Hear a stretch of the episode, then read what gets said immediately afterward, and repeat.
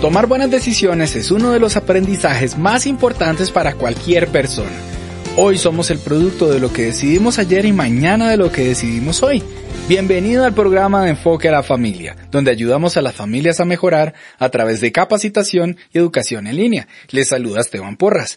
Nuestro director para Iberoamérica, Sixto Porras, compartirá el tema Tomando buenas decisiones con la psicóloga Silvia Zúñiga.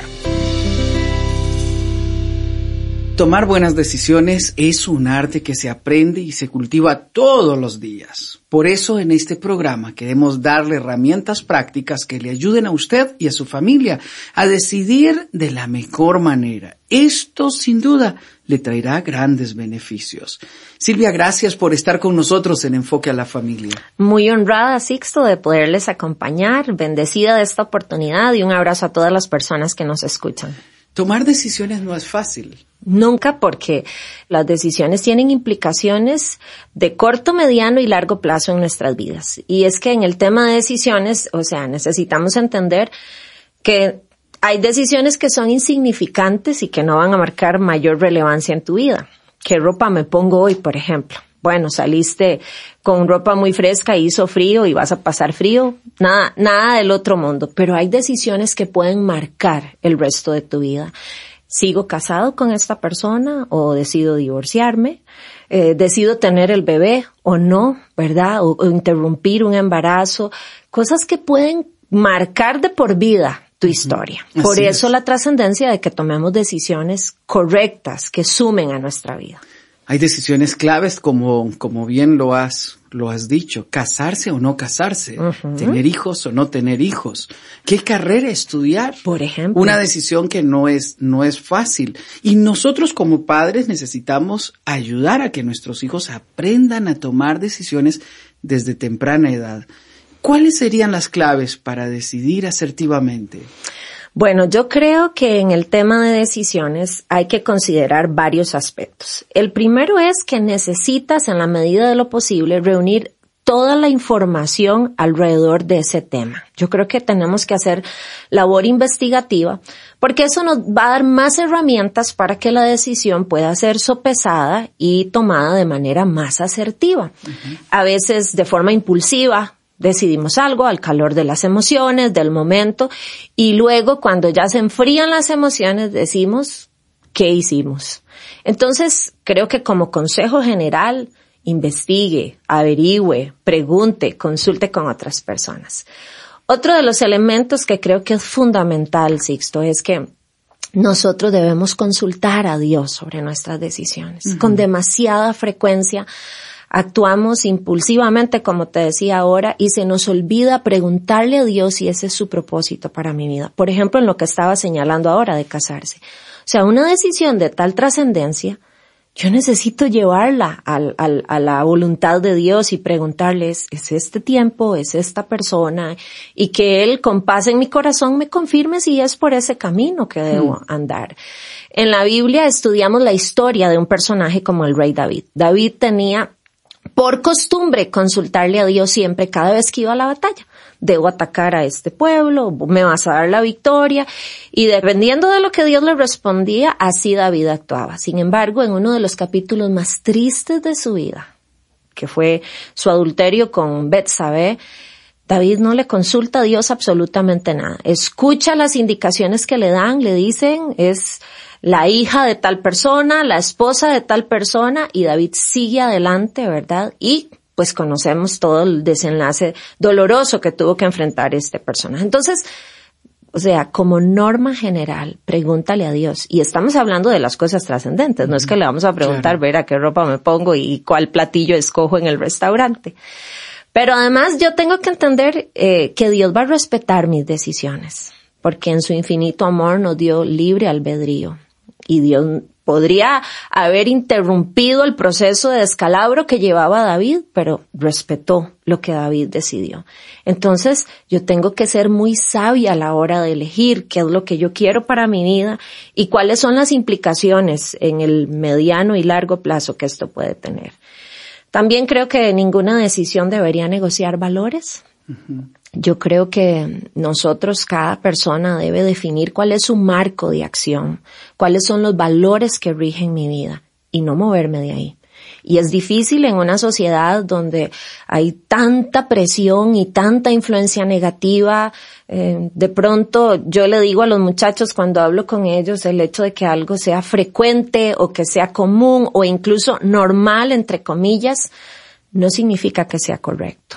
Cuando nosotros pasamos mis decisiones a la luz de la palabra de Dios, de lo que el manual de instrucciones nuestras dice, no podemos ir en contra de eso sin pensar que no van a haber consecuencias. Siempre las vamos a enfrentar. Entonces, no negocie sus valores. Manténgase firme, por difícil que a veces resulte. Y finalmente, creo que otro de los elementos que necesitamos considerar es el consejo. Como les decía al principio, pregúntele a otras personas qué dice tu pastor, qué dice tu amigo, qué dice tu familia sobre esta decisión, esta compra, esta carrera que vas a elegir, esta decisión que vas a tomar en el área financiera, etcétera. O sea, que las otras personas también te den consejo. Eso va a ayudar a que tu decisión pueda ser más acertada. Has dicho cosas muy claves. Uno, tomar el tiempo necesario para reunir la información y así poder elegir inteligentemente, tomar decisiones en función de los valores que tenemos. En tercer lugar, mencionaste algo que siempre debe considerarse, las consecuencias que esto va a tener. Nunca negociar los valores y sobre todo preguntar a Dios. Antes de continuar con este programa, queremos recomendarle el audiolibro Cree en ti, escrito y grabado por Sixto Porras.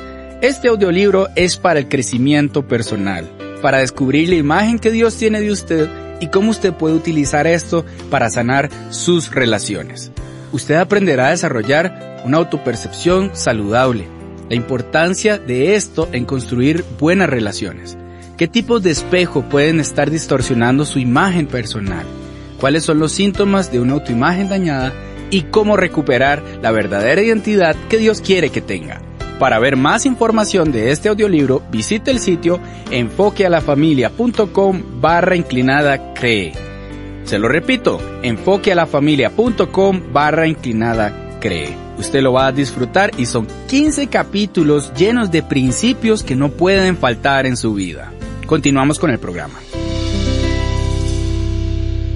Silvia, como mencionaste anteriormente, tomar decisiones no es fácil y requiere de inteligencia emocional, requiere de ver la situación, de analizar. Muchas veces ante una circunstancia y ante la toma de decisiones vienen emociones, vienen sentimientos como la duda, la incertidumbre, el temor. ¿Cómo manejar esto adecuadamente para no dejarnos guiar ante una emoción cuando tomemos una decisión? Bueno, Stephanie, yo creo que la duda es un proceso absolutamente normal, una emoción normal que debemos tener, sobre todo cuando la decisión es trascendental, ¿verdad? Qué dicha que está la duda, porque esa es la que nos hace frenarnos un poquito y no actuar a veces de manera reactiva. Quizás lo más importante en un proceso como este, donde las emociones vienen y nos atacan con estas emociones de duda, de temor, de incertidumbre, es preguntarnos por qué. ¿Por qué estoy sintiendo temor? ¿Por qué estoy sintiendo dudas al respecto? ¿Verdad? Yo creo que no podemos ignorar esas emociones porque son también señales que se están encendiendo para que vos analices. Es una duda producto de la experiencia nueva que vas a hacer, de la emoción que te genera este nuevo capítulo en tu vida. Bueno, pero si las dudas son significativas, y me refiero a que todo el mundo dice que no me case, pero yo quiero insistir en esta decisión. Ojo, porque la duda es una buena consejera en este caso, entonces te está advirtiendo de algo. Si el temor aparece porque la experiencia novedosa me genera ese sentimiento para cuidarme o para protegerme, está bien. Pero si el temor viene fruto de que yo estoy violando un valor, de que yo sé que voy en contra de los principios de Dios, entonces el temor está convirtiéndose aquí en un sabio consejero. Por eso lo primero que necesito hacer es preguntarme por qué están esas emociones ahí. ¿Cuál es la razón o la motivación de esto? Lo segundo sería que no debo reaccionar, sino reflexionar.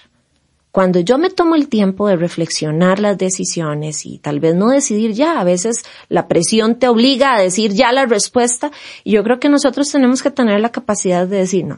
O sea, dame un tiempo para pensar. En todo caso, a veces es mejor perder la oportunidad, si no estoy 100% segura, a tomar una decisión al calor de la emoción y luego tener que arrepentirme. Entonces, mejor date un tiempo para reflexionar y para hacer todo lo que hablábamos ahora, para orar, para investigar, para pedir consejo. Eso te va a ayudar a que la duda y el miedo se minimicen.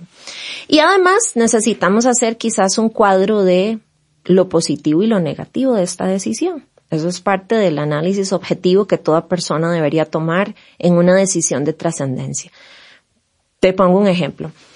¿Cuáles son los beneficios de continuar casada?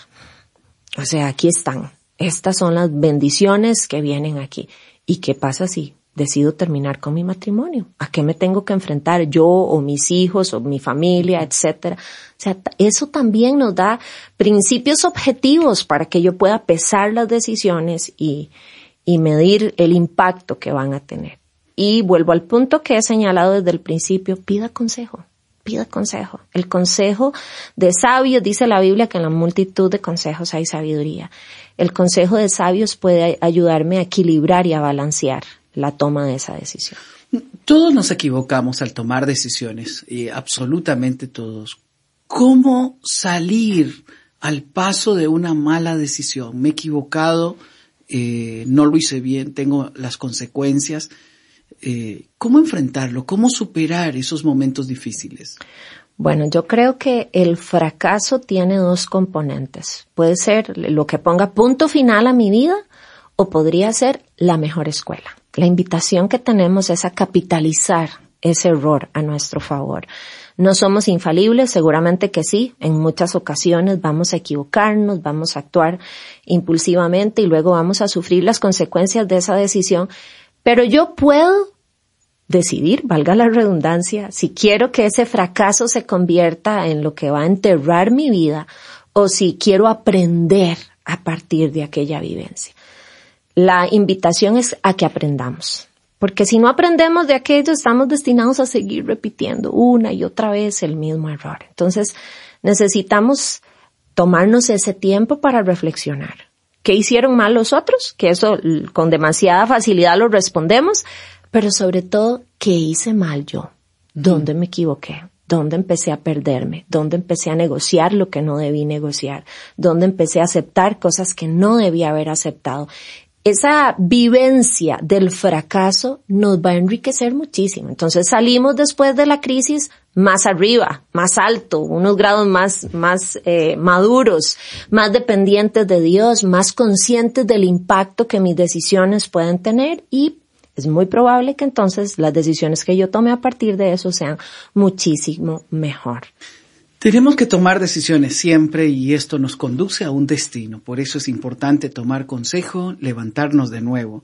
Silvia, gracias por cada uno de estos consejos. Sin duda, todos los días tomamos decisiones, desde cosas pequeñas hasta aquello trascendental. Esto afecta directamente a mi familia y determina mi futuro. Gracias por cada consejo, Silvia. Encantada de compartir con ustedes. Una bendición poder acompañarles. Gracias por estar con nosotros acá en Enfoque a la Familia. Mañana continuaremos desarrollando la segunda parte sobre cómo tomar buenas decisiones. Le invitamos a que visite nuestro canal de YouTube, Enfoque a la Familia, en donde tenemos múltiples recursos para usted y su familia. Además, le compartimos que estamos publicando nuestros audiolibros y cursos en línea para aquellos que se convierten en miembros de nuestro canal. En nombre de Sixto Porras y todo el equipo, gracias por acompañarnos. Se despide Esteban Porras, Enfoque a la Familia, en donde ayudamos a las familias a mejorar.